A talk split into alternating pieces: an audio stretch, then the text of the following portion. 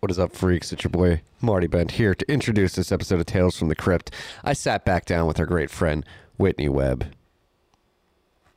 to go over it all. She's very prescient. She's been calling out a lot of stuff going on.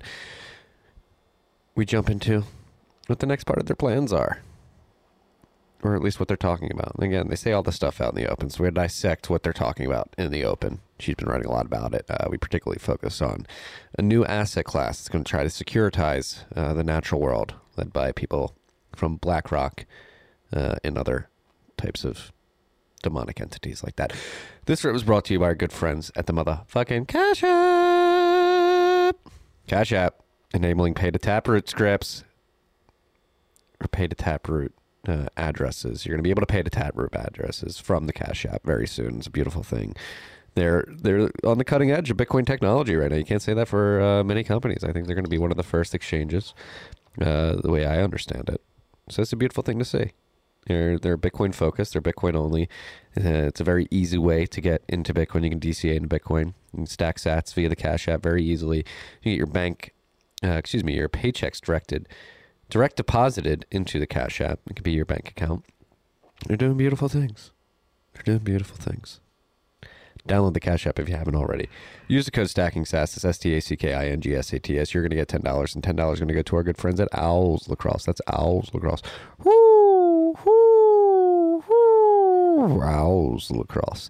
This show was also brought to you by good friends at Unchained Capital. Unchained Capital is here to help you eliminate single points of failure in your security model, in your custody model specifically. And the way they do this is with their collaborative custody vault. Uh, it's a two or three multi sig. Uh, wallet where you hold two keys, Unchain holds one key. You always have complete control of your funds if you have those two keys. You can move them in and out of your vault as you so please. Uh, if you're ever in a pinch and you need Unchain to be there, uh, to be the second in the two or three multi-sig, they are there for you. Again, this is to eliminate single points of failure. Uh, you don't want to leave your coins on an exchange. You don't actually own Bitcoin. You own claims to Bitcoin. Uh, if you hold Bitcoin in a single sig wallet, that is a po- single point of failure. If you lose that wallet in your backup, you're shit out of luck. Uh, and so they have this white glove concierge service. It's going to take you from zero to having a thousand cuck bucks worth of sats in a multi sig vault. Uh, they're going to have multiple video conference calls with you. They're going to get you comfortable multi sig, get you comfortable with their Vault program. They're going to send you product, not program. They're going to send you uh, hardware wallets. They're going to help you get those set up. Uh, make sure you're securing your seed phrases, uh, logging your derivation paths, securing those as well. And then again, you're going to set up your vaults and you're going to dump a thousand cuck bucks worth of sats. If you tell them the TFTC sent you, you're going to get fifty dollars off that package. Go check out everything Unchained has to offer at Unchained.com. This show was also brought to you by Compass Mining. Compass Mining is here to get more individuals into the mining game. Burp, excuse me. Um, uh, they, they do this many ways. Uh, probably the best way is their at-home mining service, where uh, you can go to compassmining.io, buy a miner, and then you can have it sent to your house. Uh, and you can plug it in. Not only can you plug it in, they're going to have a support team there that's going to teach you how to plug it in. They're going to uh, walk you through the electrical infrastructure necessary to get it set up uh, wherever you're plugging it in. Um, they're going to teach you how to connect to your to your miner's IP and point that at a pool, uh, and how to stack sats from that pool and have it sent to a wallet of your choice. They also have the ability to uh, you have the ability to buy a miner, get it plugged in at a hosting facility. Uh, it comes with trade offs. Be aware. Uh, hosting facility capacity is pretty tight right now. Uh, so if you're thinking about it, maybe maybe go home mining and use the support there. They're there to support you to get your miner set up and get stacking sets. In that fashion, last but not least, this was brought to you by our good friends at Braiins. Braiins.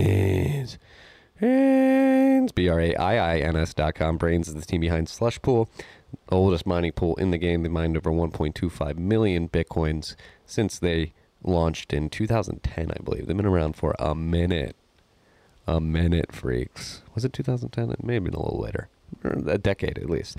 That's Slush Pool. They had a big update to Slush Pool earlier this summer. Uh, they just launched uh, an update of insights.braiins.com, I N S I G H T S dot B R A I I N S dot com. Uh, it's got a bunch of tools that you can use as a miner to uh, predict profitability, to to gauge uh, what the hash price is at any given point in time, to uh, look at a bunch of stuff. Again, there's there's a thread we, we, we linked to it in, in the prior episode. We'll link to it again. Uh, Daniel uh, Frumps, D Frumps, he, he basically said, hey, I wanted to create this mining insights page because uh, during the last halving, I had a bunch of tabs open. My computer was getting really hot. Like I said, why do I have to go through all these tabs? Like, why why can't we just consolidate all this information, uh, whether it be hash rate stats, current hash rate, difficulty stats, profitability, uh, Bitcoin mining profitability calculator, the cost to mine one Bitcoin with different devices and power rates. Like, why do I have to go from tab to tab to tab to tab? I'm like, my fingers hurt, my brain hurts, my computer hurts. Let's put this all in one spot. That's what insights.braiins.com is. Go check it out if you're in the mining world. It's a great tool. It's a great asset, and so is the Braiins team. They also have their Braiins OS Plus firmware, uh, which if you don't have downloaded on ASICs that are compatible with it, you are leaving sats on the table. So go check all this out at braiins.com, B-R-A-I-I-N-S.com. Uh, and if you want to go straight to the insights, insights.braiins.com. Enjoy this rip with Whitney. She is a global treasure.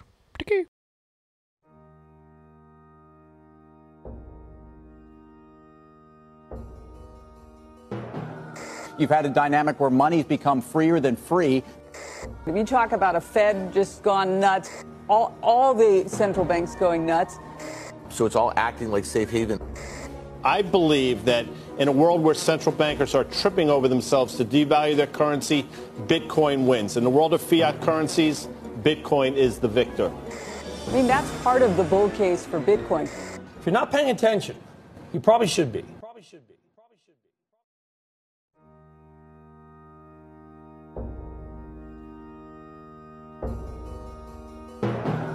You've had a dynamic where money's become freer than free. If you talk about a Fed just gone nuts, all, all the central banks going nuts. So it's all acting like safe haven. I believe that in a world where central bankers are tripping over themselves to devalue their currency, Bitcoin wins. In the world of fiat currencies, Bitcoin is the victor. I mean, that's part of the bull case for Bitcoin. If you're not paying attention, you probably should be. What is up, freaks? Welcome back to Tales from the Crypt. It's your boy Marty Bent here for a lovely, what's today? Tuesday? Tuesday morning rip with my good friend Whitney Webb. Whitney, welcome back to the show. Hey, great, great to be here. How's it going? Going good, going good. Um, happy that you're here. I know uh, it's a, a very busy time in your life, but I think it's time for a catch up. I mean, the last time we talked was earlier this year. It had to be in like the spring or maybe over the summer. Uh, yeah. And mm-hmm. You are one of the most prescient people that I know. you you've called a lot of the stuff that has unfolded in the wake of the COVID nineteen uh, lockdowns and um, and the economic lockdowns that we've experienced over the last eighteen months. We went from two weeks to flatten the curve to if you don't jab your kids, you're not going to be able to get food. Uh, and you were calling this very early on. How does it feel to have foreseen all this? Uh, well, okay, so it like doesn't feel good, obviously, because it's a worst case scenario. But it's not like something I just like, you know, uh, prophesized and whatever. I mean, this is all stuff that these people have have had plans for for a long time, and it was really obvious they were waiting for some sort of global 9/11 style event to usher it all in. Right. So, in the case of vaccine passports, I mean, I think that's one of the main impulses behind the the infinite booster jab scenario that they've essentially announced uh, formally in places like the UK and, and Chile. You know, a lot of that is about uh, keeping the vaccine passport thing going, which is really um, all about ID 2020, the digital ID thing. Uh, because without that digital biometric ID, all of this other control grid stuff they want to do, including CBDCs, uh, for example, but a lot of other stuff, you know, they they need that as that's like the cornerstone of the whole fourth industrial revolution uh, thing that they want to usher in, of which CBDCs are a part. But you know, it's also basically having a central uh, all your existing IDs, like your uh, your debit card, your credit card, your passport. Um, if you live in an, an urban area, like your transport card to go on the subway or something like that, they want all of that you know, to just be this one thing that's centralized that they can see exactly what you're doing. And that's also linked to your social media accounts. I mean, they, they, they have uh, plans for this from like, you know, uh, going back to 2014.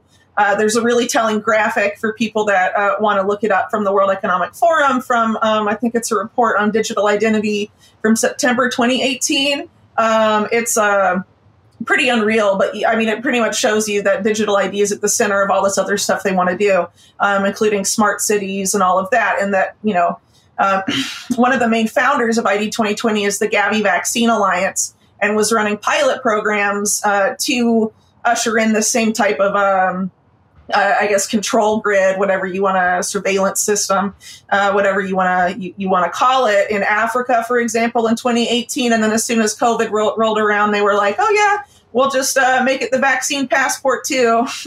and a lot of uh, you know these uh, groups behind the vaccine passports in the U.S., like the Vaccine Credential Initiative. Uh, for example, you know they have a lot of ties to ID 2020 or the National um, security state that's been invested in this uh, process for a long time. And they actually tried to do it in the US after 9 11, uh, but couldn't because uh, Congress at the time in like 2003 said this would uh, eliminate privacy, uh, literally eliminate privacy. They're right. Um, it's still it still will do that. They just don't care now. I guess they've uh, you know spent the last two decades or so trying to buy people off, more people off, consolidate control well control control control that's all they want to do is control everybody which is very creepy but they they try to control all of us under the guise of protecting all of us. That's that's what the last 18 months has been is hey we're going to protect you. We need more control more control. And yeah now, it's this whole collectivist uh, sales pitch and we're seeing it now with climate change too right? Um, yeah and that's uh, i mean that's the meat of the topic you said like what do you want to focus on? And that's been a big focus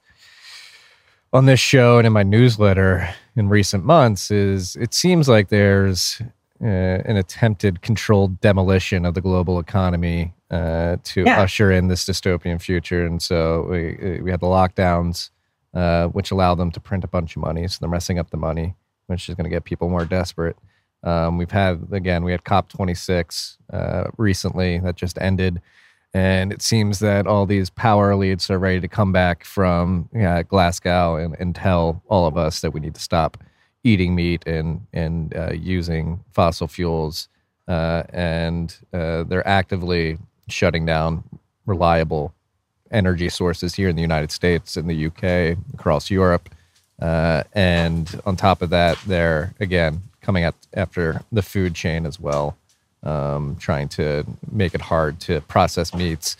And then there's actually something going on. I'm not sure if you're keeping uh, tabs on this, but it seems like the government is is uh, the federal government here in the U.S. is confiscating farmland under the uh, using eminent domain to build a 1,300 mile uh, carbon sequestration pipeline in Iowa. Yes, exactly. so you've been you've been paying attention to that. Yeah, well, so the thing is that that method of carbon sequestration, it's kind of interesting that they're pumping it to North Dakota because that liquid carbon sequestration method uh, was previously developed by the oil industry for something they call enhanced oil recovery. And North Dakota was the site of a fracking boom, uh, but the wells are dying. So, what normally the oil industry would do to reactivate those wells is pump carbon into them. And now they can just do the same thing, but say they're fighting climate change uh, while also confiscating a bunch of farmland from, uh, you know, uh, the main uh, one of the main corn producing food producing states in the U.S., Iowa. Well, we're seeing it. It's, it's, Iowa, Illinois, Missouri. I'm sure. I think they're confiscating land all throughout that area, and it's eminent com- domain is insane, and people should have been mad about it uh, a long time ago when it was going on for oil pipelines, uh, just because it's so um, egregious and a huge violation of uh, private land ownership rights. Mm-hmm. Uh, but you know, here we are. Here we are. Um, but are these people trying to manufacture an energy and food crisis to make us desperate to push us into um, and they're going to blame climate change and- right. So climate change they've been on una- they've been trying to like scare people with it for a really long time and it hasn't really worked on like a mass level. Um, covid did that right? But climate change you know they've been you know, Al, Gore had an in, inconvenient truth, and there's been these campaigns um, about it um, ever since. But what better way uh, to get people uh, scared about it when they're uh, cold and hungry and told that the culprit is climate change, right? Yeah. Yeah, get them desperate, get them cold, get them hungry, and then take more control. And it's it's like the meat of what we wanted to talk about is uh, the Davos class. They're trying to basically securitize the natural world now. They're taking it to a to another yeah. level. Um, so, Car, Yeah. can you pull up that article, Car? Uh, so basically, that uh, the article um, I think you're referring to is about natural asset corporations. The one you have up is about the Glasgow Financial Alliance for Net Zero. Um, but there, but in, in the the Glasgow Financial Alliance uh, for Net Zero or GFANZ article, I do talk about natural asset corporations. Um, so basically, that was a team up between the New York Stock Exchange with something called the Intrinsic Exchange Group, uh, which is basically the Rockefeller Foundation. And basically, so is that, those is two that groups. This one right here. Yes. That one. Okay. Uh, yeah. So, uh, well, uh, I'm talking about one that's linked within this article, um, but it, it- they're called natural asset corporations. And if you go to that article or th- to the Intrinsic Exchange Group's website, um, you can see uh, how they explain how this works uh, per them. But basically, what they what they are doing is they are quantifying um, assets that are technically part of what is considered to be the global commons. Uh, something that it hasn't been monetized or isn't part of the existing economy.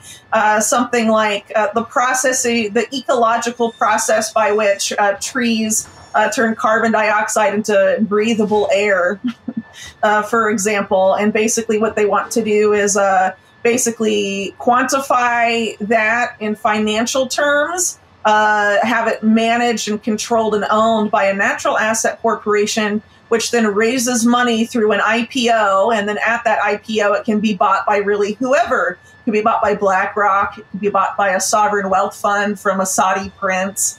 Uh, doesn't really matter, uh, but really anyone can buy it at that point. But uh, they sort of don't really frame it that way, and they claim that um, oh, by doing the IPO, all of this money um, can come from uh, uh, can go towards conservation and all of this stuff of the natural asset corporation. But really, what they're doing is licensing access to stuff that people have never had to pay for access to uh, before, which is you know the air you breathe, the water you drink, uh, your access to uh, I don't know. I guess it would be like tourism in a sense too. If you're uh, going to visit the natural world, some natural feature, a national park, or things like that. And their pilot program is in Costa Rica, um, which is um, uh, pretty alarming when you consider that in this article, it's on the screen, the, the other one here. Um, they also have this huge focus on uh, emerging uh, economies. Um, I'll, I'll, I'll, if it's okay, I'll uh, pull up the link for this um, Wall Street um, Yeah. Natural Asset Corporation and, and put it in the Yeah, while chat you're so pulling that pull up, up. like like Yeah. you said, they're they're trying to securitize and create gates uh, to access natural goods that that uh, we've never had uh, Yeah. hurdles to access before. And, and again, everything they're doing right now is to attempt to force us to uh, to be controlled by by some lever, whether it be financial. Um, Well, mainly this is a com- financial. This is a complete different level to the you know people have been repeating the you'll own nothing and be happy thing right? So this is like it's not even talking about things you own right now. It's talking about things no one has ever owned. Um, like the ecological processes upon which all life is based. Um, you know rivers lakes uh, things like that are now just going to be bought and sold and traded on the New York Stock Exchange. Uh, there's the graphic that uh, about how to make a uh, natural asset company per these guys. They call it uh, nature's economy, quantifying nature's economy. Uh, quantify quantify okay for you freaks listening at home and aren't on video you work with natural asset owners what is a natural asset owner to identify uh, sites with substantial ecosystem services or potential for ecosystem restoration uh, the management and governance of natural asset companies comes into play and then you convert that to financial capital it's uh it's your your run of the mill securitization play. Uh, they're trying to Yeah. create mortgage backed securities for life's natural processes. It's fucking insane.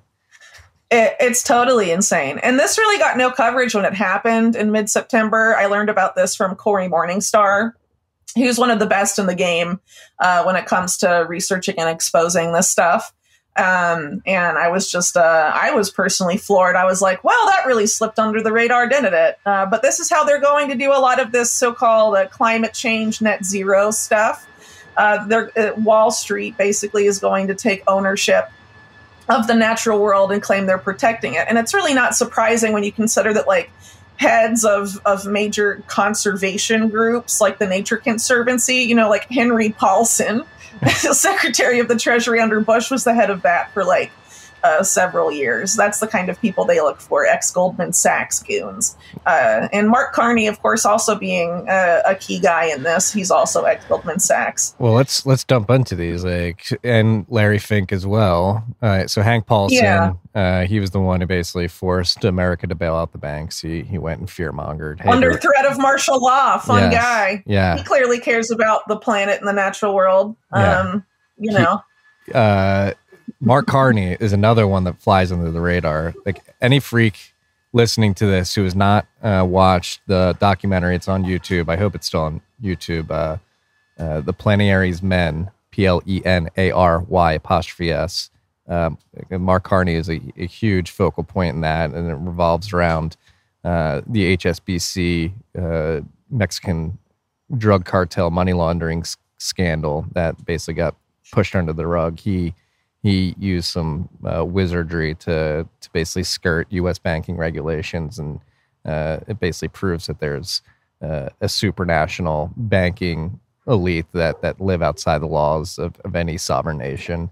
Uh, And then Mhm. we have Larry Fink, BlackRock, who seems to be a darling of the the financial asset space. People seem to look up to him, have him on a pedestal. But if you look into the things he supports and the narratives he's pushing, eh, it seems that he's uh, a a leader uh, for the crew that is trying to push us towards this dystopian future where we have no autonomy and things are very granularly controlled.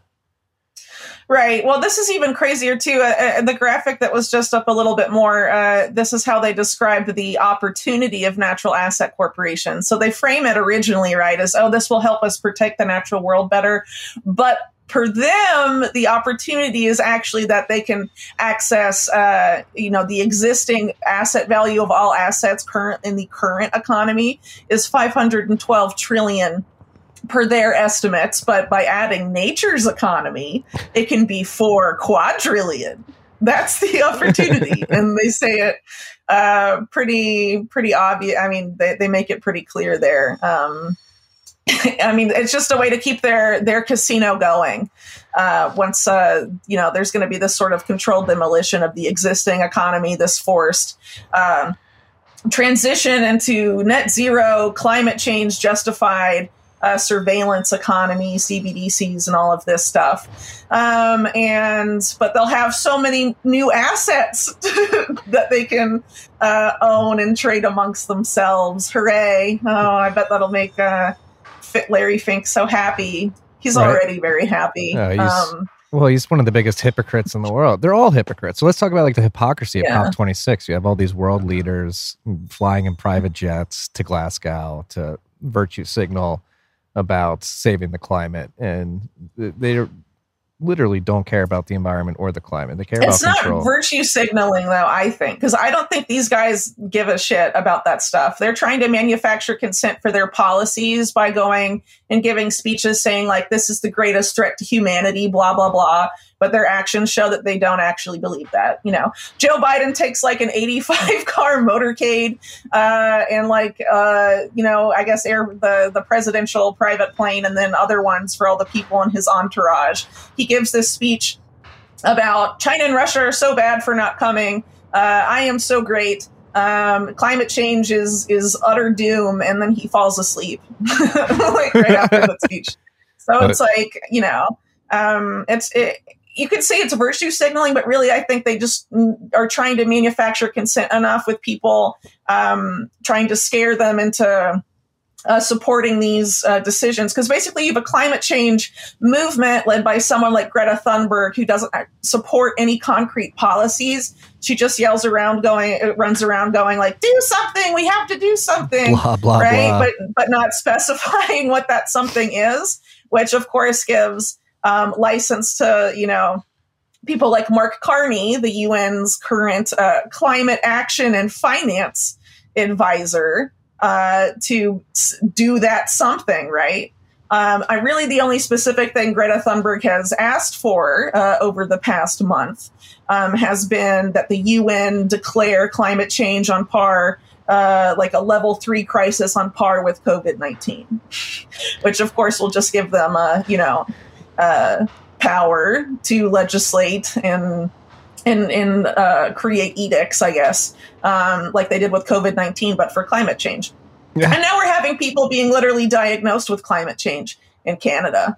Um, So let's dive into that, right? I think somebody died uh, d- uh, recently, and they they blamed it on was like cause of death. well, it wasn't. It wasn't died. Uh, they had like respiratory difficulties and and some, uh, I guess, an arrhythmia or something, like a, a cardiac issue, and uh, the doctor said it was climate change. Because uh, and gave this whole spiel that we're not addressing the underlying uh, cause, and now they're saying things like, "Oh, these um, uh, this uh, spate of uh, heart problems and strokes in young people and children, and an anticipated anticipated uh, spike in heart defects in infants uh, is going to be due to climate change. So that's a conveniently timed narrative, Yeah. given some other things that have been going on with uh, recent revelations about um, heart inflammation being caused by uh, a certain uh, medical product. Yeah, and I, I don't want to let this go because they're they're. I mean, you have the countless examples of like European soccer players just falling, dying on the pitch, or falling with Yeah. cardiac arrest. You have that. There's just been too many anecdotal stories for it to be a coincidence. Like it is. Uh, I'll I'll be uh, bold enough to say like the vaccine is creating heart problems for young people around the world right now. You had that free diver who had to uh, basically retire early. You had that mountain biker who had to retire early. You have countless other individuals throughout the world who are, are dropping dead. You have like high school football players. And it seems to be a myocarditis driven uh, by the vaccine that is that is causing all this. And now they're coming after the kids. They want to mandate vaccines for five to eleven year olds, where this doesn't even the COVID doesn't even affect them any any worse than the flu. It, the flu, excuse me. It doesn't make any sense to force these mandates. Yet they creepily and creepily and creepily keep insisting, insisting, insisting, despite the fact that there's countless examples that this is doing something terribly wrong for young people specifically.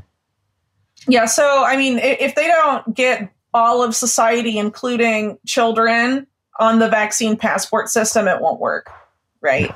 Um, because, like I mentioned earlier, this is a segue into ID 2020. ID 2020 is meant to be from birth, the moment of birth until death. They call it persistence. It's a persistent ID.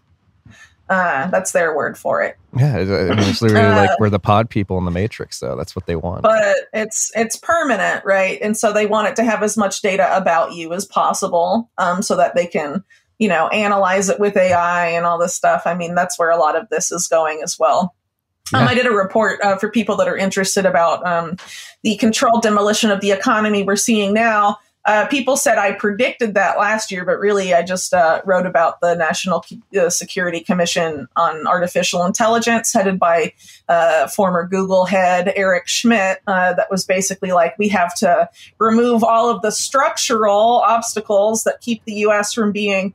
Uh, like China, basically. Um, and we have to um, implement all of these uh, different technologies, mass surveillance, get people to have their entire lives on their smartphone so they can be more easily surveilled um, and things like that. Um, otherwise, we will lose our uh, economic and technological hegemony. Um, and military hegemony to China. That's how they framed it. Um, and it was stuff like we do eliminate private car ownership. Um, we have to uh, stop having in person doctor visits. This was all written in 2019. And they were like, if we don't do this immediately, we'll lose to China. And then COVID 19 happens and they start sort of uh, forcing this all on. And, oh, the other thing, too, in that report was a uh, uh, cashless society, smart mm-hmm. smartphone based uh, digital wallets. Uh, which ID 2020 links directly with uh, your electronic health records. It's COVID 19 vaccines for now, then it's all vaccines right, that are uh, deemed uh, mandatory by the state, and then it's uh, all of your electronic health records. And then beyond That's this planned segue for that. then beyond that, they want to put like uh, RFID or chips into like food, like nano uh, chips into food to so that when you eat food, like you scan that and that has a carbon credit associated with it. And like they're uh, gonna- uh, that's part of yeah, that's part of this supply chain plan the World Economic Forum came up with a while ago, where they they claim that it will help you know exactly where you, your food came from. It'll help you trace it from the point of origin to where it gets on your table. That's how they used to frame it. Uh, Starbucks was a pioneer in that with Starbucks' uh, proprietary artificial intelligence algorithm. Uh, it's pretty pretty insane. Uh, and Starbucks was actually involved in the vaccine rollout in Washington State because of their uh, supply chain tracking expertise, apparently through that AI development. Pretty weird to have Starbucks be yeah. involved in the vaccination campaign, right? That makes everything here makes a lot of sense. Well, yeah, Starbucks. At one point, McDonald's was involved. You could go to McDonald's and get a jab and a free cheeseburger at the same time. It's all very creepy, Whitney. Uh, it, it, it, freaks me out because a lot of people are going with the hook, line, and sinker. And despite the fact that it's becoming blatantly obvious that number one, the, the vaccine is not as effective as it was advertised, and number two, it is seeming increasingly likely that it's causing adverse side effects to uh, uh, millions of people, or maybe well, not thousands of people a, at least. There's a way to lie with statistics, and I think there's mm-hmm. a whole book with that title. And actually, Bill Gates was photocopied yeah, next to yeah. it, or his photograph next to a copy of it. Right. So basically, the the figures from Pfizer and Moderna specifically before they got emergency use author- authorization in the U.S.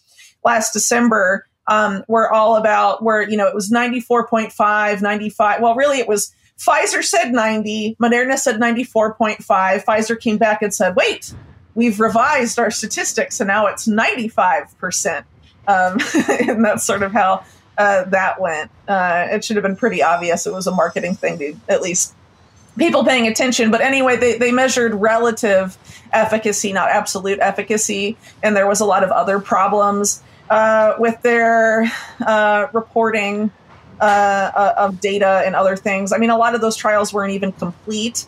Um, and in the cases uh, I note in my recent series in Moderna, Moderna said that a lot of the trials that were done by the NIH that were used to justify their emergency use, use authorization was not the same as their commercial product, meaning that yeah. the safety and efficacy data was based on a different formula than what actually went to market. Well, let's uh, let's lean into this Moderna stuff too, because they they received special treatment by the from the NIH, right, to, to get this, and they were working. It was this. a partnership. Yeah. Yeah. Uh, mm-hmm. yeah, and six billion dollars of taxpayer money thus far for early access to the Moderna vaccine, which is uh, even by official data considered to be the most dangerous out of all of them uh, in terms of myocarditis risk. Um, yeah, it's yeah. a real mess. So, I mean, there's a lot in this article. it's actually two articles. It's going to be three. Um, but basically, Moderna was at uh, was at the point of collapsing.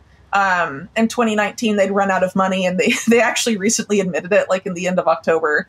Um, said that if we didn't, if COVID hadn't come along, we would have completely collapsed as a company. Um, and there's a lot of stuff. Um, if you go back and read the the first installment of that series, um, it's very obvious that they were basically Theranos um, claiming they're going to revolutionize medicine, but they don't have any, they, they won't show their data to anyone.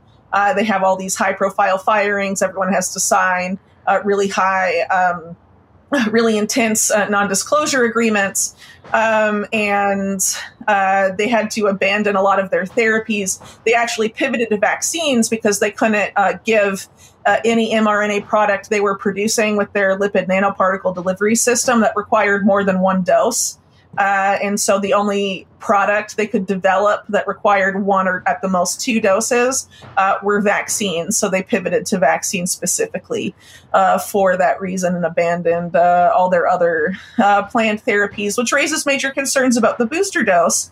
Um, in the case of Moderna, because they're you're uh, exceeding uh, two doses of, of a Moderna product, obviously, and they've tried to claim that it's not the same delivery system, uh, but that's actually, but it it it's most most likely is. If you read um, my report, it's pretty clear that they're trying to hide something. It's very suspect, uh, the whole thing, um, as is the foreknowledge of Moderna and also one of the lead NIH researchers that partnered with them, uh, Barney Graham, about COVID 19 becoming a biblical plague moment um, and how they ended up uh, de- deciding to develop a COVID 19 vaccine even before the sequence of SARS CoV 2 was even officially released, um, and a lot of other uh, extreme fuckery.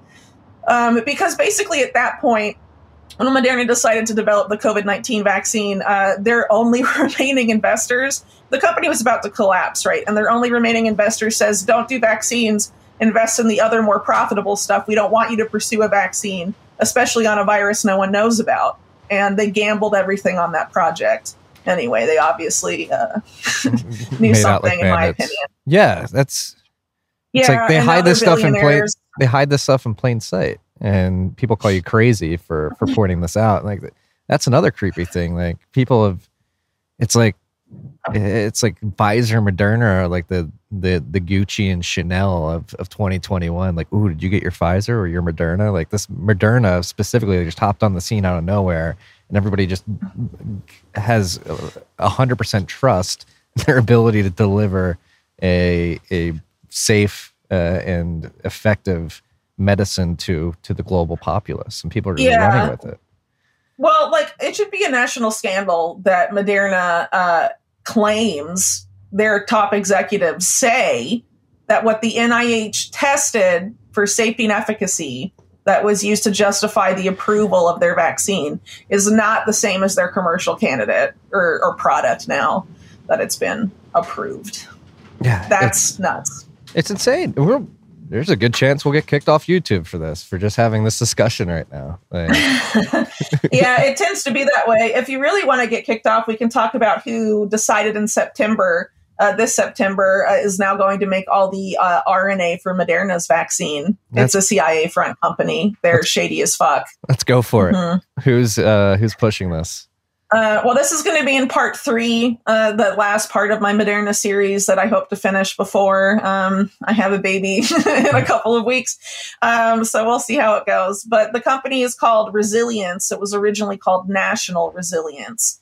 Um, it's backed by, I mean, it's just spooks basically. Uh, you you have uh, what one of the uh, like Joe Lonsdale, uh, one of the guys that founded Palantir his top chief of staff and a guy that, that worked in that whole Palantir Thiel Thielverse nexus.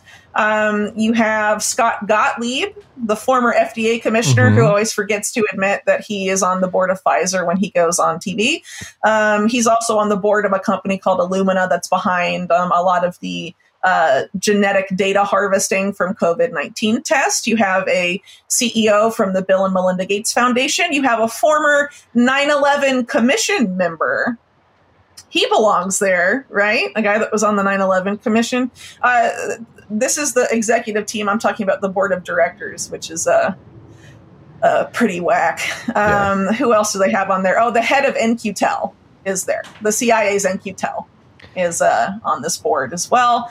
Um, and there's a couple other national security people. So the national security state uh, sign, you know, is basically behind this company. They signed an agreement with Moderna to make the RNA for their mRNA vaccine for COVID nineteen for uh, several more years. They won't specify how many years, but you know, in 2020, Moderna made an agreement to produce their COVID nineteen vaccine uh, with a European company called Lonza for the next 10 years. So it's at least a decade long booster shot uh, future. Um, that they've already planned out, you know, and basically the way they're selling the booster thing to the public, they're being like, oh, yeah, well, now the data is showing that immunity wanes. This was the plan the whole time. They made agreements for manufacturing booster shots in 2020 for the next decade, right? And this company, this resilience company, launched in November 2020 to basically be the manufacturing capacity for the booster shots. And it's run by all these like, uh, the people on the board are all the, you know, have all these either spook connections or big pharma connections. It's uh it's all very creepy. It's a mess. It's very very it's super creepy. creepy. Like it's super creepy. Uh, like they changed the definition of uh, natural immunity, herd immunity, the definition of a vaccine like three times in the last year or something like that. And yeah, so ten years of boosters. Like, are people going to put up with that? It's like one thing I'm going to loop back to is something you said earlier. It's like this only works if everybody complies. Like, what are your oh, totally? What are your thoughts right now? How are you feeling about the state of uh, individuals wanting to push back against this, starting to realize, like, hey, this really doesn't make sense? Are you optimistic that enough people are going to be like, ah, I'm not vac- vaccinating my kids. I'm not going along with this. This obviously doesn't work. Um, I think that's probably there's more hope right now in the English speaking world because we're also seeing major efforts to clamp down on any sort of uh, dissenting information. I mean, obviously, in the past year and a half, there's been a lot of censorship um, around a lot of important topics. Um, but I think uh, they've announced a, a, sort of a renewed wave of censorship is is coming, whether it's for climate change uh, discussions um, or other things. I think it's going to uh, pick up, and they wouldn't be doing that if those, you know, the people saying things they didn't want them to say uh, weren't having an impact. Um, and in the case of uh, vaccinating kids in the U.S., I mean, there have been some high-profile voices that backed the initial uh, vaccine campaign, but won't support it for kids because of the risk-benefit uh, issue there, uh, where it's much more risky than beneficial in the case of kids because, uh, you know, even officially the vaccine doesn't stop transmission, it just reduces um, officially, right, uh, severity of illness and your likelihood of going to the hospital and dying. Um, and kids aren't really at risk from COVID 19, so why would you give it to them? Right, yeah, yeah. especially if they're in the case of boy. There was a University of California study uh, like uh, boys 12 to 15 had like a 6.5 uh, times uh, uh, or what was it 6.5 times more likely to get myocarditis than to be saved from covid by the vaccine um, why would you uh, mandate that i mean it doesn't make any sense so there are some kids of parents who are vaccinated who are like i don't really think it makes sense to vaccinate um, my kids so that may be um, a moment where people are like, huh? that yep. doesn't make a lot of sense to me. Um, but you know, it, it, it, depends. It depends. It also looks like at the same time, uh, the Western world has something else up its sleeve, which is starting a giant um, war, uh, tensions with Russia and this whole Belarus thing. Uh, in Ukraine, uh, they've ratcheted up just in the past couple of weeks, and then before that, it was China and Taiwan, uh, and it looks like they're gonna you know, mess that around because when all else fails, take them to war. You know, that's yeah. that's the banker strategy for like over a hundred years. So divide, um, divide, divide. And if that yeah, well, if work, you want to remake the financial system, what do you do? You take the world to war. Uh, that's how Bretton Woods happened, right? Yeah. And uh, Mark Carney and that whole GFANZ, Glasgow Financial Alliance for Net Zero crowd, um, you know, they, they call this the new Bretton Woods moment. uh, that we're on the precipice of that. So if you can't get it through and not in peacetime, up, oh, got to make a war. Oh, it's so frustrating uh, on many levels number one, I got to say this. This is yeah. why we Bitcoin freaks. We're trying to create a, a system that's separate from this that can allow us to opt out of this madness that we really haven't even opted into, uh, which is the banker controlled world that we're describing here. Bitcoin provides us an alternative to that. And then number two, it, it, again, going back to hypocrisy, like the, I too have noticed that that Russia and China again are becoming the the distraction boogeyman to focus on and it's hilarious. We we had years uh, here in the United States, particularly of uh, the uh, left side of the the political aisle screaming Russian interference, Russian interference, Russia meddling with elections and all that. And then we literally have uh, uh, somebody right now, and we were describing her Saule uh, Omarova, uh, who is nominated to be the comptroller of the currency in the United States, comes from Kazakhstan, uh, went to Moscow University, won uh, the Leninist Award there while she was studying there, and now uh, she is about to be nominated to control our currency, and, and nobody's saying a thing about this. like you want to talk about Well- meddling Well, sure. So, like, RussiaGate, uh, you know, was obviously like a manufactured, like, just bullshit narrative that's totally fallen apart even more so with time than it, it did to any initial scrutiny. Um, but you have to keep in mind, too, who are the two main adversary states of the US, Russia and China. Okay, so you have like people on the right rapidly being like everything is to blame uh, on Xi Jinping and it's the CCP that's the mastermind of everything in the world and they're the real bad guys. And then on the the shitlib left, you have people saying, "Oh, it's Vladimir Putin, it's Russia, they're the ones behind everything."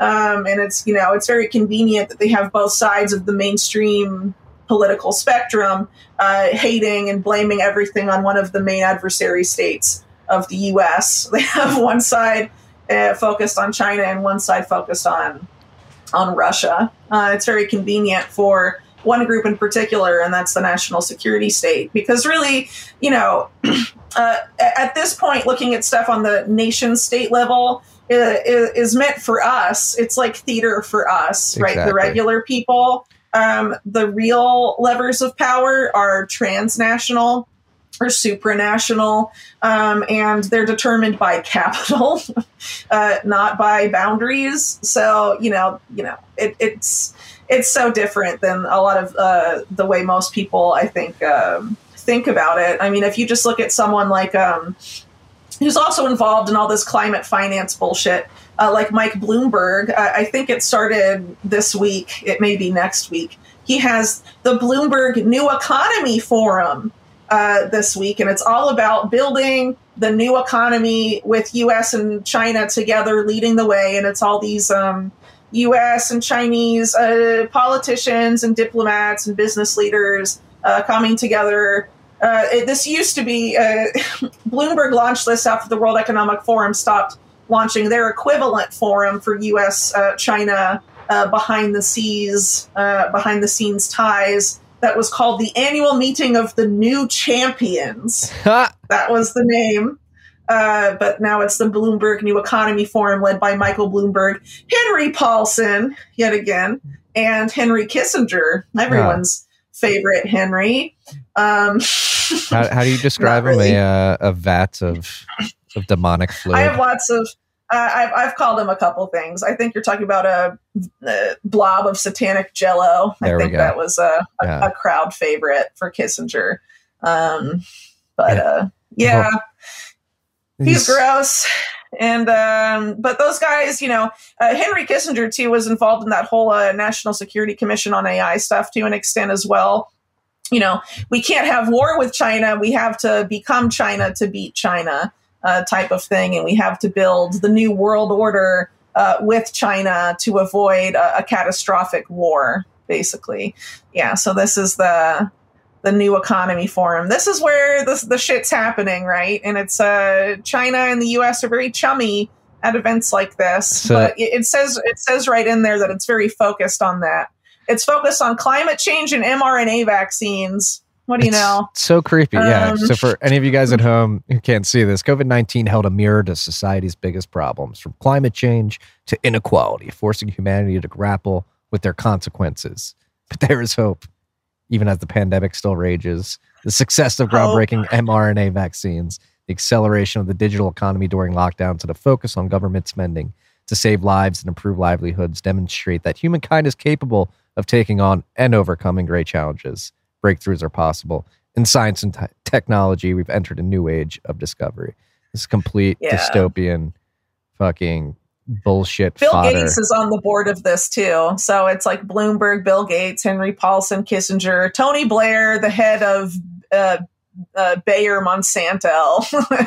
That's It's another unreal. thing. Like Bayer Monsanto merged years ago, and now they're they're talking about uh, delivering food to market with vaccines in it already. Uh, they're gonna, you're going to be eating your vaccines in the future. Yeah, yeah, that was a Gates funded thing from a couple years ago. Uh, yeah, these people uh, only will stop when we make them stop. Um, but this is like the follow up to COP26. I, right now in the media, they're framing COP26 as a failure and all of this stuff. No, the, the bankers made substantial plans and substantial announcements about their near term ambitions, as they called it. And now pretty much all those same guys are meeting at this, Wait a second. this thing. Wait, we got to stop. Any any of you listening? Is CZ from Binance is on this. Binance is co-opted. Get off Binance if you're on it. This dude is like runs a crypto exchange. Yeah, I'm familiar with with Binance, uh, and I don't use it. so, um, yeah, so definitely take a look at this. Is this is the next uh, conference where where decisions are going to be made? But th- that's like you know the power structure. What we really have, um, the best description I've seen of the existing supranational power structure that really runs shit uh, is uh, uh, was sort of mapped out by a really brilliant researcher named Iain Davis. He calls it the global public-private partnership. he puts he puts the Bank of International Settlements at the top, the central banks, and then below that.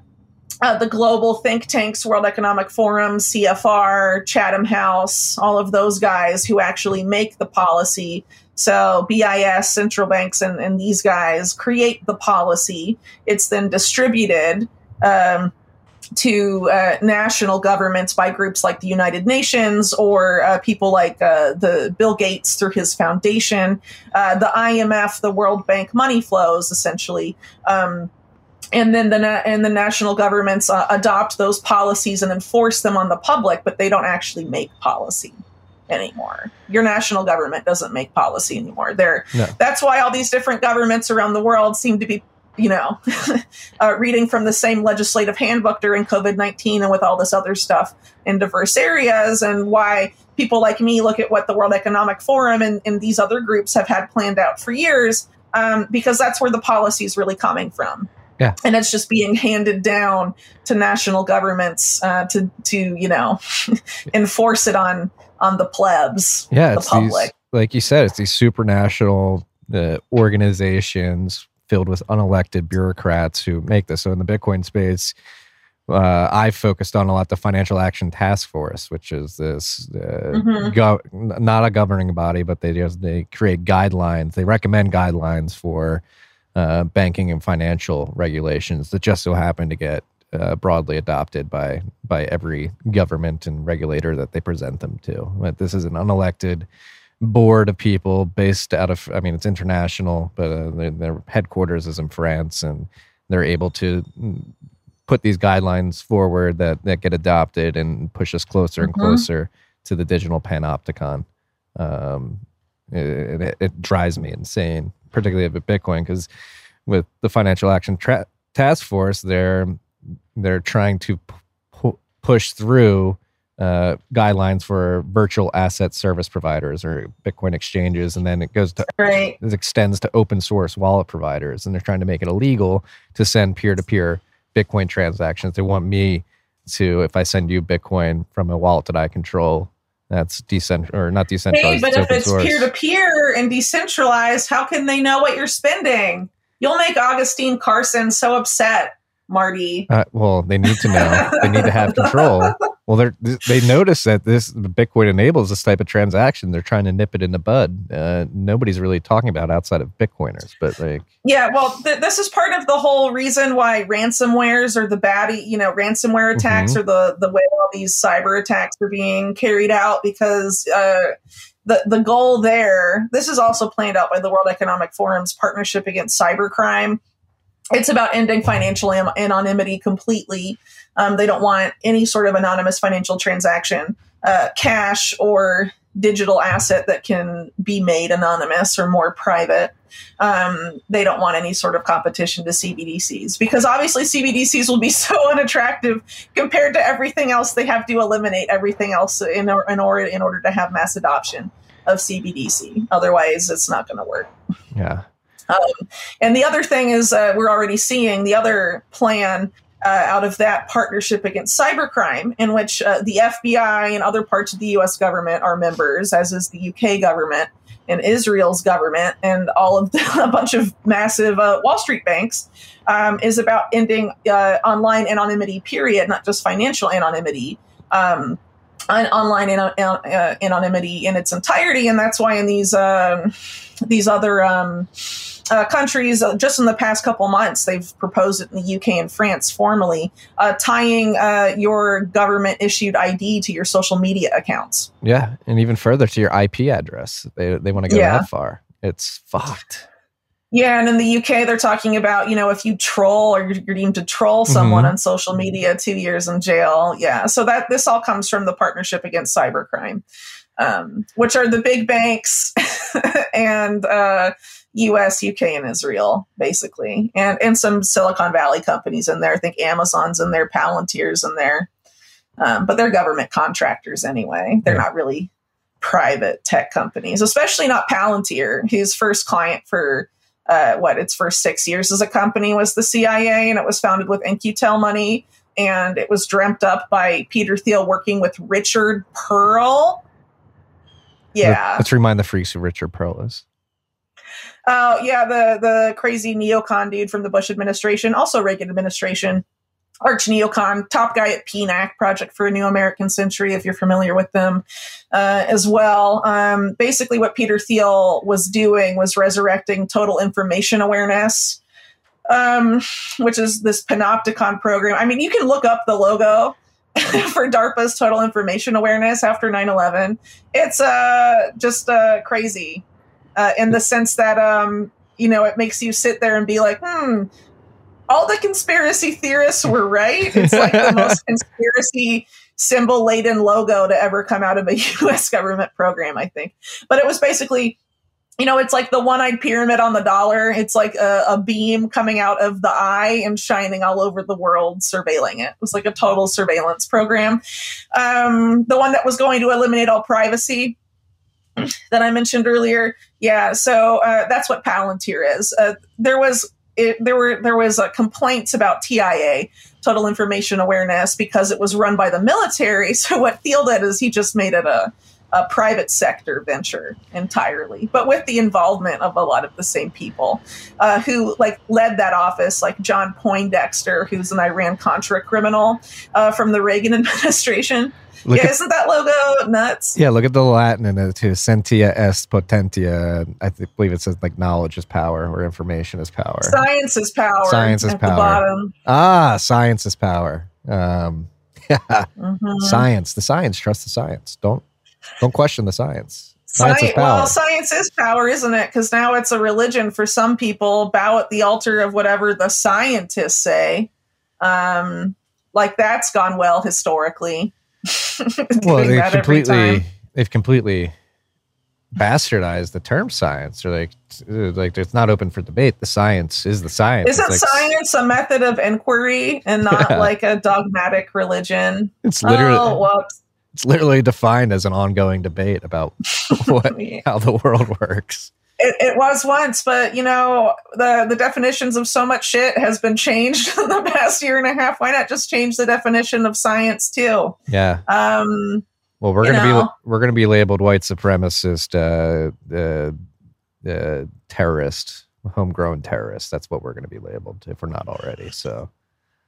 Yeah, the war on domestic terror. That's a fun one. Uh, that's another thing they announced uh, last year, well before January 6th. Um, uh, basically, this lady from DHS uh, in like early t- February 2020 was like, oh, there's going to be a, another 9/11. It's not going to for like, but for domestic terrorism, and it's not going to kill as many people or be as visually bad but it's going to be just like that. And then January 6th happened, and they're all like, oh, it's the next 9 11 on the TV. Yeah, on the TV, like, it's the and, worst thing. It's insulting. They're like, it's the worst attack on American soil since 9 11. It's like, are you fucking kidding me? They were walking within the red ropes. They were looked like they were lost. And now it's becoming obvious. That the FBI had a bunch of like ran the whole thing. Yeah. Yeah. Well, I mean, the FBI also had a weird role in the 1993 World Trade Center bombing. Yep. Um, and most of the tower uh, terror attacks they foiled after 9/11, they had actually uh, set up themselves. So uh, they're an agency of entrapment, not of investigation. Um, I would agree that's there. what the FBI. that's what the FBI does these days. They also cover things up. Uh, if they're not entrapping people, they're covering up Epstein uh, scandals, things like that, um, or the anthrax attacks uh, that were traced back to the. Um, uh, you know the U.S. military far too quickly. They had gamed out, done a whole simulation called Dark Winter right before, uh, where they were going to blame it on uh, Saddam Hussein working with Al Qaeda uh, to spread anthrax everywhere, and it got traced back to the U.S. military too quickly. And so the FBI had like an 11 year investigation that was just a joke uh, called Amerithrax. Their lead investigators later became whistleblowers and denounced it. Um, pretty insane. By the way, one of the main guys that did the Dark Winter simulation. Uh, Robert Kadlec uh, simulated COVID, uh, a crimson contagion, it was called in 2019, uh, a coronavirus pandemic originating in China uh, that lasted from June to August of 2019. And he led uh, Trump's entire coronavirus response, including the funding of the Moderna vaccine and lots of other stuff. Yeah, he was He's, uh, he's a guy people should look at. Yeah, and that's the other thing too. We should really highlight is that again, it's supranational. It doesn't matter who's president. Like Trump started No. Operation Warp Speed, and a lot of people were like, "No," like Biden took it over, uh, and it's funny because uh, while Trump was uh, still in office and Operation Warp Speed was going on, everybody on the left was like, "Oh no, I'll never take it." Biden gets in office, they're like, "Oh, give it to me. Give me, give me the boosters." Oh, now that this the orange man is gone and the senile guy is here, the vaccine's going to be so much safer.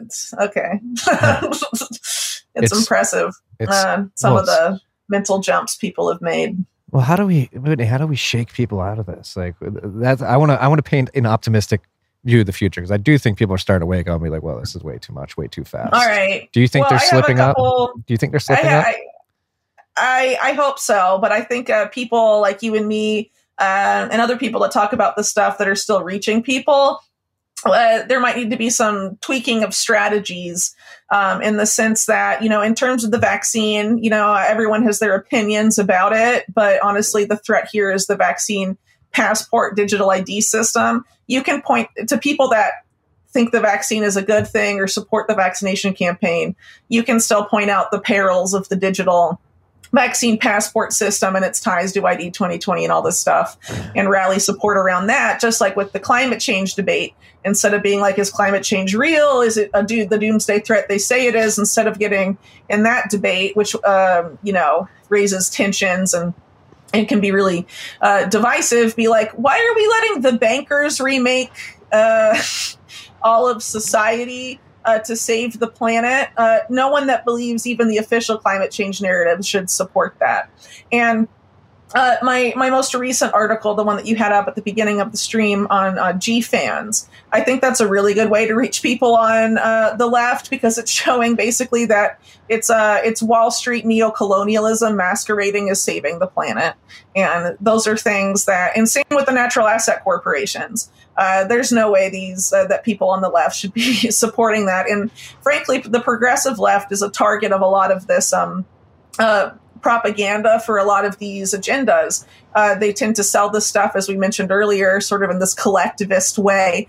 Um, the needs of the many outweigh the needs of the few, sort of a Star Trek style way of. Um, of, of selling it, but really, this is to the. If you look at what's actually going on, it's to the benefit of the bankers. And COP26, from the perspective of the the, the people attending it, was not a failure because this shit happened. And Yeah. this is what they, they they this is very bad. And this they, they basically are going to do this. They've already announced it. These are their plans. And if you read the attached document in the in in there their progress report they tell you exactly what they're going to do. Um, Wall Street um, is going, and the central bankers are going to take over the IMF and the World Bank and the regional development banks. Uh, they're going to use it to eliminate national sovereignty in emerging markets and developing countries. Um, basically, uh, so that they can uh, have the members of their alliance, all these banks and asset managers, um, force investment products those country uh, pro- pro- projects those companies would normally uh, those countries would normally not accept um, and a lot of it has to do with mining if you look at a company called KoBold, hmm Co- Co- KoBold Metals, um, it's Michael Bloomberg, it's Mark Zuckerberg, it's Reid Hoffman from LinkedIn, it's uh, uh, uh I think I mentioned Bloomberg being on there already. Car, if you uh, go Bill to- Gates, Jeff Bezos, all Go those guys Whitney's are there. Twitter. They say, uh, Uh, yeah, we they bit. say they say we need all of the world's lithium, all of the world's cobalt, all of the world's nickel. Um, that's what they're coming for, and they're going to use this GFANZ shit to do it and say we're saving the planet, but really they're just going to mine the whole fucking planet. Yeah. Uh, if, if you go down uh, on our profile, there's there's a tweet about it. Yeah, and that's like the crazy thing, and like the the extraction of those those precious uh, rare earth metals uh, is very energy intensive, and uh, it leverages a lot of slave. It leverages a lot of slave labor if you look into it uh, as well. Well, totally, and it's extremely environmentally destructive. This isn't about saving the planet at all. This is about uh, the bankers getting away with they want with uh, lots of creative sales pitches and their ability to control uh, the flow of information through media consumption. Um, basically, what we're seeing happen right now is that historically, or at least in you know Western democracies, there's been like a, a degree of separation between the public or public policy and the bankers. Uh, that's going away. This is Uh, not- this They're is- they're getting rid of that. There's not even going to be an illusion of a degree of separation there anymore. Well, they're going to try to, and this this is why I'm so happy to have somebody like you on the show. Not only on the show, but the fact that you're alive and producing this information that is so badly needed right now. We are at an inflection Thank point in human history, and we have two directions we can go in. Freaks, anybody listen to this? We can uh, keep getting cattle herded into this dystopian nightmare run by a select group of people that always seem to brush elbows with each other, no matter it be for a vaccine mandate or securitizing the world's natural resources. Uh, It seems everybody's like, "Oh, Marty, Yeah. like you're Marty Jones, like you're a conspiracy theorist." Like they're they're not planning all this, but like you, that's one thing I love about your reporting is that you highlight many months, sometimes years in advance, that they they have plans and they aren't actively executing them. Like you can go, they that's the part of that's part of the whole like wizardry of it. They say it out loud and put it in publications and, and Well, I mean, fo- follow the money. Follow the money is not a conspiracy theory. Follow the money is what anyone that's that you know wants to know what's actually happening uh, in the world should do. And if you follow the money and you look at what the bankers are doing, it's really obvious what the plan is. It's to completely remake and transform um, the the financial system, and with it, uh, all of society, everything else, using uh, their control over the economy uh, to affect those changes. Um, people should keep in mind that this whole pivot towards climate change saving the planet is going on with them launching the metaverse, uh, with them launching all this fourth industrial revolution crap. Uh, that doesn't have anything to do with let's live in nature with harmony and hooray. It has to do with like metri- ma- matrix hellscape. Uh, let's make that planet Earth. Uh, no, Like- let's not do that. Um, It's some disgusting Yeah, but- form of nihilistic escapism. Like, oh, the world that we have is so far gone, we can't fix it. Here, go into your pod and we'll construct a perfect world for you in the metaverse. Well, they're already selling the metaverse pretty hard, and they have been well before Facebook had the whole um, name change hoopla. Uh, I think there's even a, a, a dumb show on U.S. Uh, cable uh, where it's like American Idol, but that but your avatar sings, and all these people Oh, that, that, perform as their- that's like some uh, demonic programming right there. It's called like the mask or something like that. They wear like, Uh, I think it's called like all alter egos or something like Yeah. that. Because someone sent me a clip of it, and basically the people that were performing as their avatars were like, "That's actually the real me. That's how I really feel. That's who I really am." And all of this stuff trying to get us to identify with a, a digital version of ourselves and not our real selves, and to identify with a digital version of society. Uh, I think the NFT push to an extent is being is being used for this as well. Um, that you identify more with what you own digitally than what you own in the real world. You're Yeah. allowed to own NFTs, but you're not allowed to own anything in the real world anymore, or something Yeah. like that. Oh, that's such a good. It's such a good connection there. It's like, hey, uh, you can't own this You land. can own an NFT car, but you can't own a car in real life. Yeah. Yeah. And like you've done some research too, like with the, the Ethereum Foundation. There's some people involved across some of these agencies as well. Uh, you might be thinking of someone else. I haven't actually uh, dug into dug into that, but there Okay. there are some uh, shady groups there. Yeah, there's uh that it's oh man, but it's yeah, it's happening. Z- Like it- Zuckerberg's insane. I just can't even believe watching his sales pitch for meta, the metaverse thing. They put out like an hour of video, and oh man, he has to try really hard to like act like human. a human being. well that's yeah. that's another thing that gives me hope is that these people are so woefully disconnected from reality and normal people. Uh, like I think conversations like this, where I like to think of myself as a normal guy and you as a normal woman, just shooting the shit, and I think people resonate with this type of conversation over Mark Zuckerberg being like, "Hey, join me in the metaverse. We're gonna pick our clothes digitally." And uh, it's just so dumb because he's like, look, this is my home space in the metaverse, and look, I can pick anything. I can pick my house, my view out the window to be anything I want. It's like this Hawaiian tropical island, and and it's like, dude, y- you're taking over the entire island of Kauai in Hawaii. You like, basically own an island. isn't he So building don't- walls there the too? Isn't he like building He's, like, walls and kicking pissing people off? their land and like being a huge dick. Uh, Probably so they don't make fun of him because he can't rub in sunscreen or some shit, you know.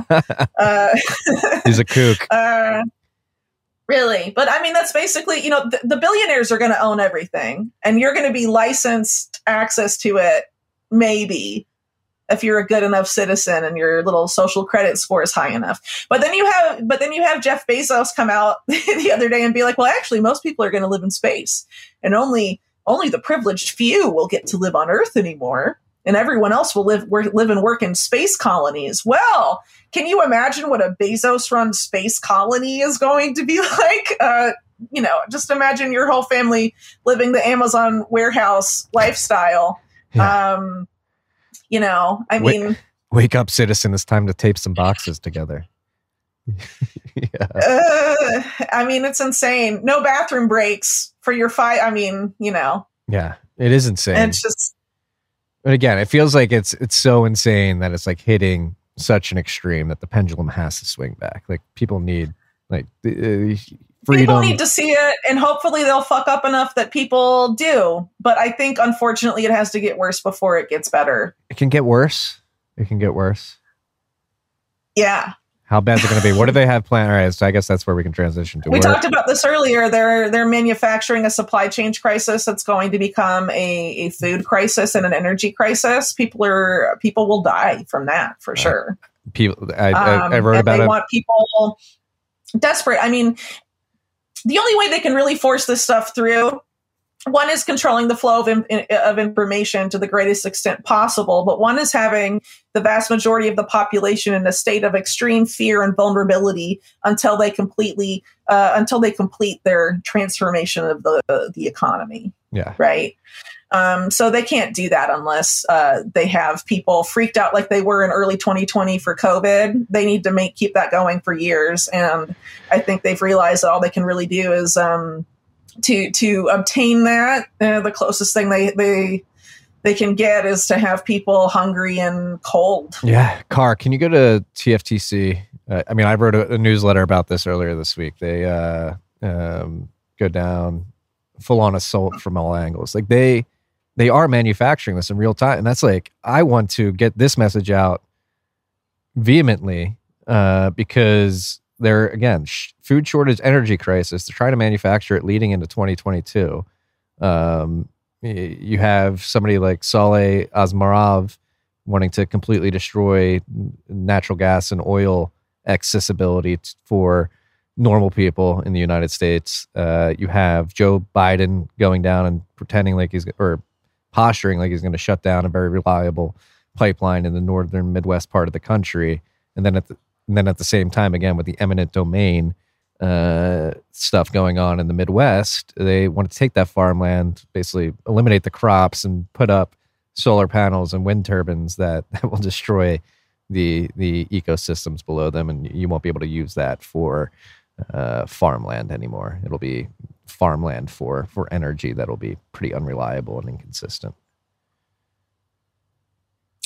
Uh, yeah, it, I mean, it, it's a total mess. Um, but basically, th- this this food crisis that's coming and the supply chain crisis we're seeing now, there are people that that report on this stuff. A really good source of information for this is uh, Christian Westbrook, um, Ice Age Farmer. If you're familiar, Yes. he has a YouTube channel I- still, I- I, think. I linked to. But Uh, he, he's I linked to yeah, one of his so things he- in he- this. he's been documenting how they've been setting this up for like you know a, a long time and so they know that the food crisis is coming and they're not doing anything about it the public is going to be the last to know remember how right before covid-19 in january there were all those big profile like like a bunch of ceos resigned and all Mhm. of this stuff because they got a tip that something big was going i mean they always know the, the public is always the last to know so now they're letting the supply chain crisis come like like, like uh, be seen by people. you know, the public is starting to catch on that something may not be right there. They're starting to talk about it on 60 Minutes and explain why and all of this stuff, right? Okay, so you know they've been setting this up for a long time, and there's actually an event uh, 201 for this that's called uh, it was called Food Chain Reaction. It was the John Podesta Clinton linked think tank. Um, Center for American Progress uh, with Cargill, uh, one of the biggest uh, big ag companies in the U.S. Um, I think Mars Inc. and then the World Wildlife Fund, which is the most co-opted um, of all environmental NGOs, arguably. Um, but it's a real. Uh, and, they gamed this out starting in 2020. They, the, the, the simulation was in 2015, uh, and they gamed it out from 2020 to 2030. And the end result is global carbon markets. it's coming, freaks. They want to do it, and it's it's scary how quickly it's happening because the natural gas shortage is leading to fertilizer shortages. Like 2022, there is going to be food shortages. And But like they you- planned all this out, you know. Yeah. The energy shortage leads to this, and this is how it becomes a food crisis, and they're letting it all happen. I mean, because because they know, they Yeah. know, and they know that hungry people become will will come to the government looking for handouts, and then the government can be like, "Well, you want your food ration to stay alive? You have to do this, that, and this. Oh, don't have your booster up to date. Don't want another one. You're not going to be eating." yeah, it, it's it's scary, freaks, and this is their plan. It's happening. It's being implemented, and we need to get this information out there. Like it, it- we need to Well, fight. you also need to prepare if you, especially if you have a family, stock up on food, learn to grow food, develop some skills. You know, uh, Bitcoin's cool in the sense of you're trying to like develop a parallel project that's decentralized, but it won't feed you No, and your can't. family in, in in this type of crisis they're building. So you got to look at it um, from both sides. You know, you can't eat your Bitcoin. That's that's for damn sure. buy a water filter, uh, buy some seeds. And uh, buy some books to learn how to like I don't know feed yourself. Yeah, and Um, say hi mhm. to your neighbors. Get to know your neighbors a bit. Um, maybe get some guns. Probably a good idea as well. The uh, it's ah fuck Whitney. I wanted to end this on a positive note, but we're like uh, go buy guns and stock up on food. What uh, do you? well, do you- I mean, but that is positive in a sense. I mean, the, the more resilient the population is, the Mhm. better we can fight back. If they want to force people to a situation where they're cold and hungry and desperate and, and barely able to survive, the more we can survive when they try and pull the plug, the harder it will be for them to do that to people. yeah, Um, so, I mean, really, uh, the best way out is to build a resilient local community. yeah. Mhm. Yeah, we and and speak up vocally. There's a silent majority out there that I don't want to say it's silent majority, but there's a silent group of people out there who know this stuff to be true, but they uh, or they can see what's happening and they can connect the dots logically of what's leading to what. What is the order of operations and who is putting those order of operations in motions, and yet they're afraid to to speak out and say, "Hey." This is happening and this is bad because they're afraid of being labeled a conspiracy theorist. It is it, freaks. If you're one of those people at home um, who's worried about this, like the time to worry about that, to stop worrying about that is right now. Because again, that's why I'm so vocal in the newsletter and on the show. And I've been getting a lot of shit. Like, hey, Marty, just like focus on Bitcoin. Stop talking about this other stuff. It's all connected.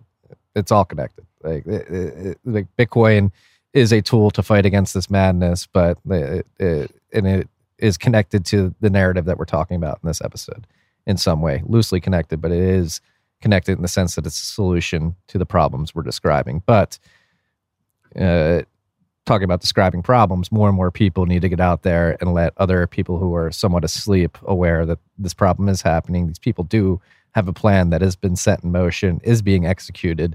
I don't want to say flawlessly. I think they they have a lot of uh, problems with their execution, which provides an opportunity for people yeah, like us. but we to, make it easy for back. them too. You- you know, In what well, way? like their whole the whole success for them, a lot of it relies on divide and conquer of regular people.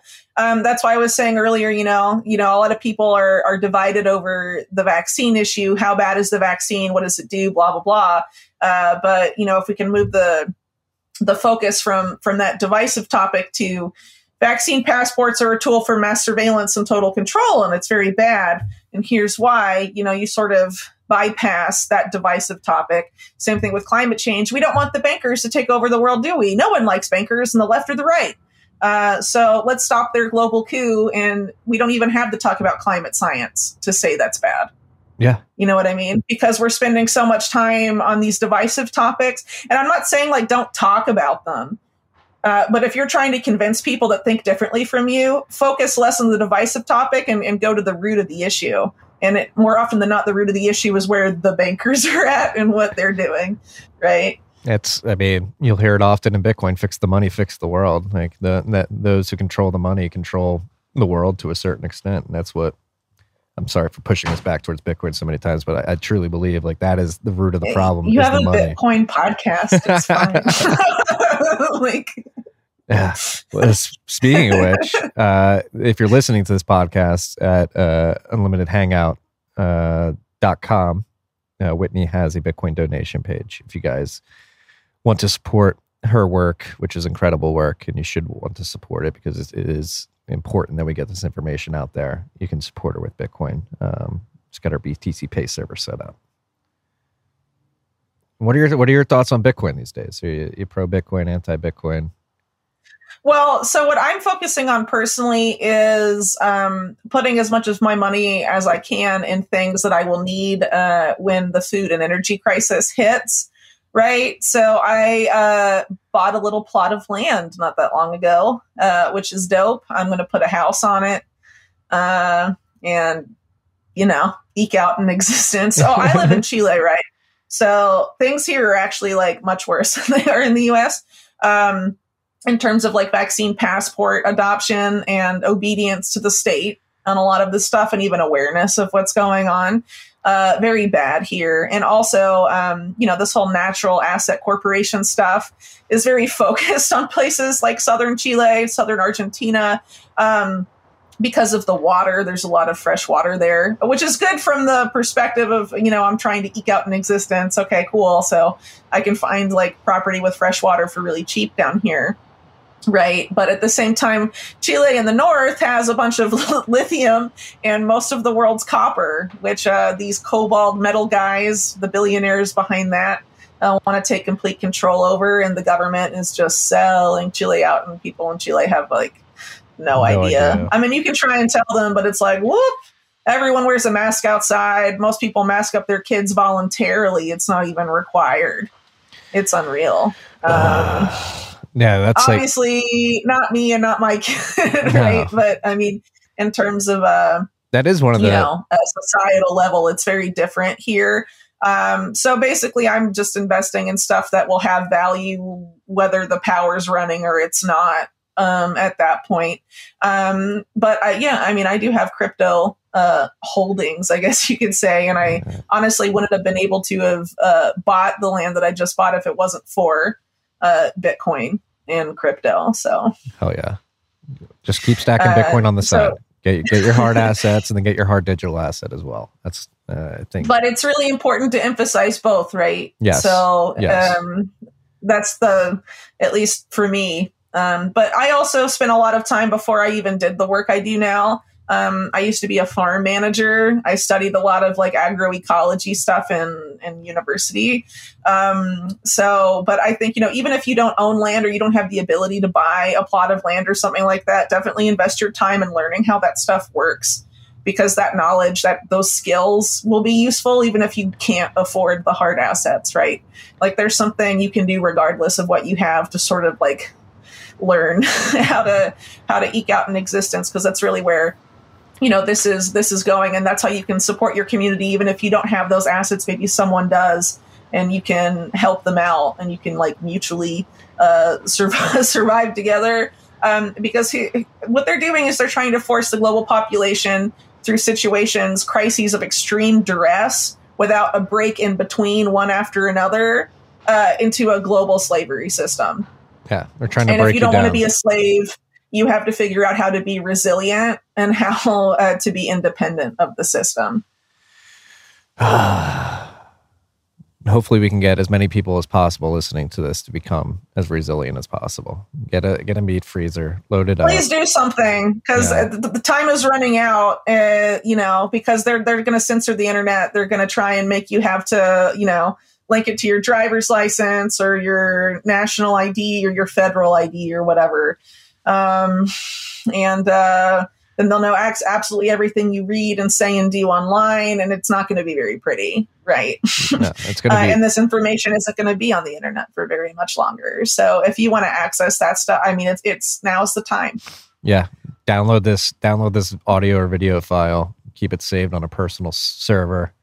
Uh, fight back, freaks. Uh, not physically, but fight back by making yourself as resilient as possible. Spread this information to as many people as possible. And like Whitney said, I don't do a good job of this a lot. I'll hold my hand up and admit that, but focus on the things that unites.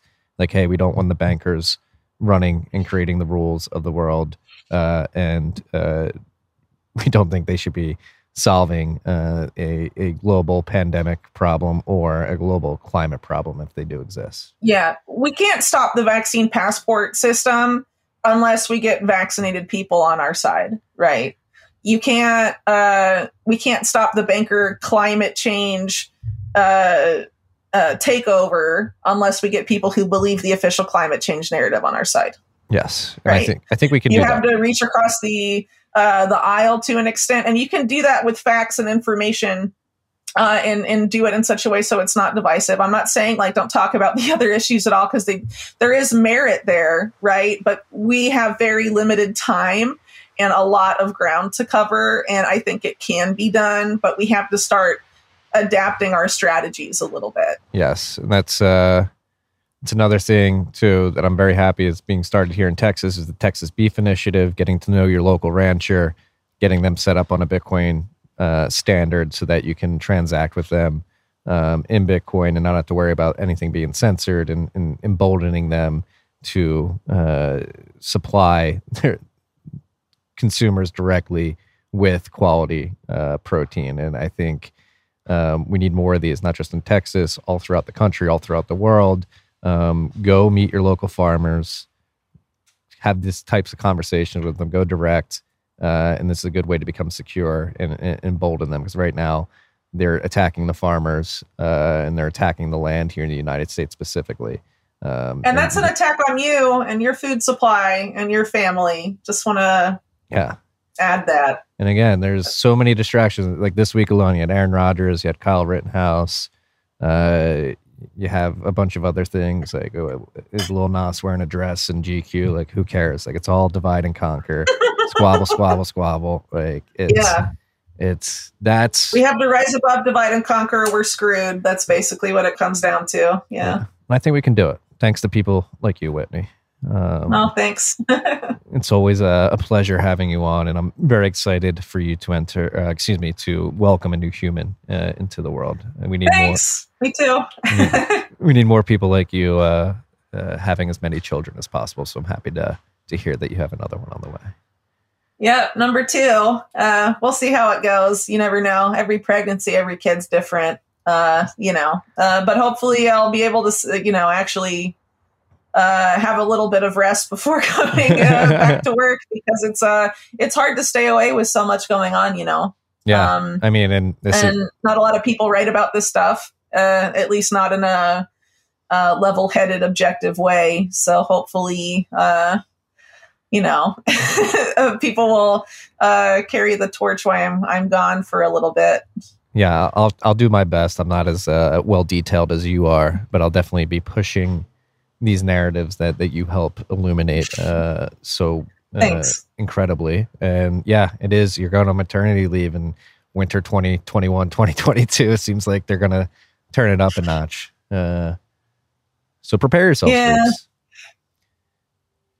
Where um where should we point the freaks this episode? Any anything particularly you think they should look into or or that you want to highlight? Um, you mean that's going on right now? Well, Yeah. I think the big thing that's coming up is going to be this climate change pivot. So we've talked about it a lot already, but it was really announced um, in January before the Davos annual meeting, the World Economic Forum annual meeting. There's their agenda week. Uh, and Klaus Schwab said by the end of the year, it's going to be all about climate change. Um, and that's basically happened, and it's going to get more extreme. Um, and, you know, I think we have to sort of. Um, and I took a lot of risk doing this last year, trying to preempt narratives. It wasn't very popular to do that because people were like, "Oh, Whitney, you're so crazy for saying this shit." But uh, It it, turned out I actually wasn't. um, you know, because I'm trying to preempt the narrative so that people can see that you know these are the groups running this shit and creating these policies and having national governments implement them. Um, so we need to look. You know, they want us talking about what's already happened in the past year and a half uh, for the next 20 years, just like what happened with 9 11, right? Um, you know, just focusing on September 11th, 2001, and just, you know, uh, you know, forgetting what's happened uh, since, you know, and arguing about the, the minutia of what happened on that particular day. You know, we can't really afford to do that um, because they've, they've moved on from COVID 19. These guys are on a very different uh, level already, and we totally need to go and, um, you know, preempt that narrative and shine light on where they are right now and keep up with these guys.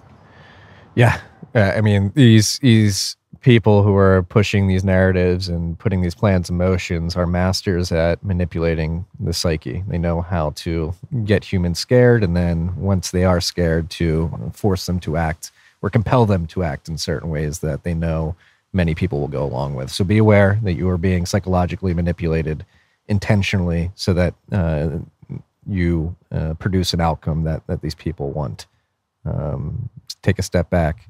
Do not do not fall prey to the divide and conquer tactics.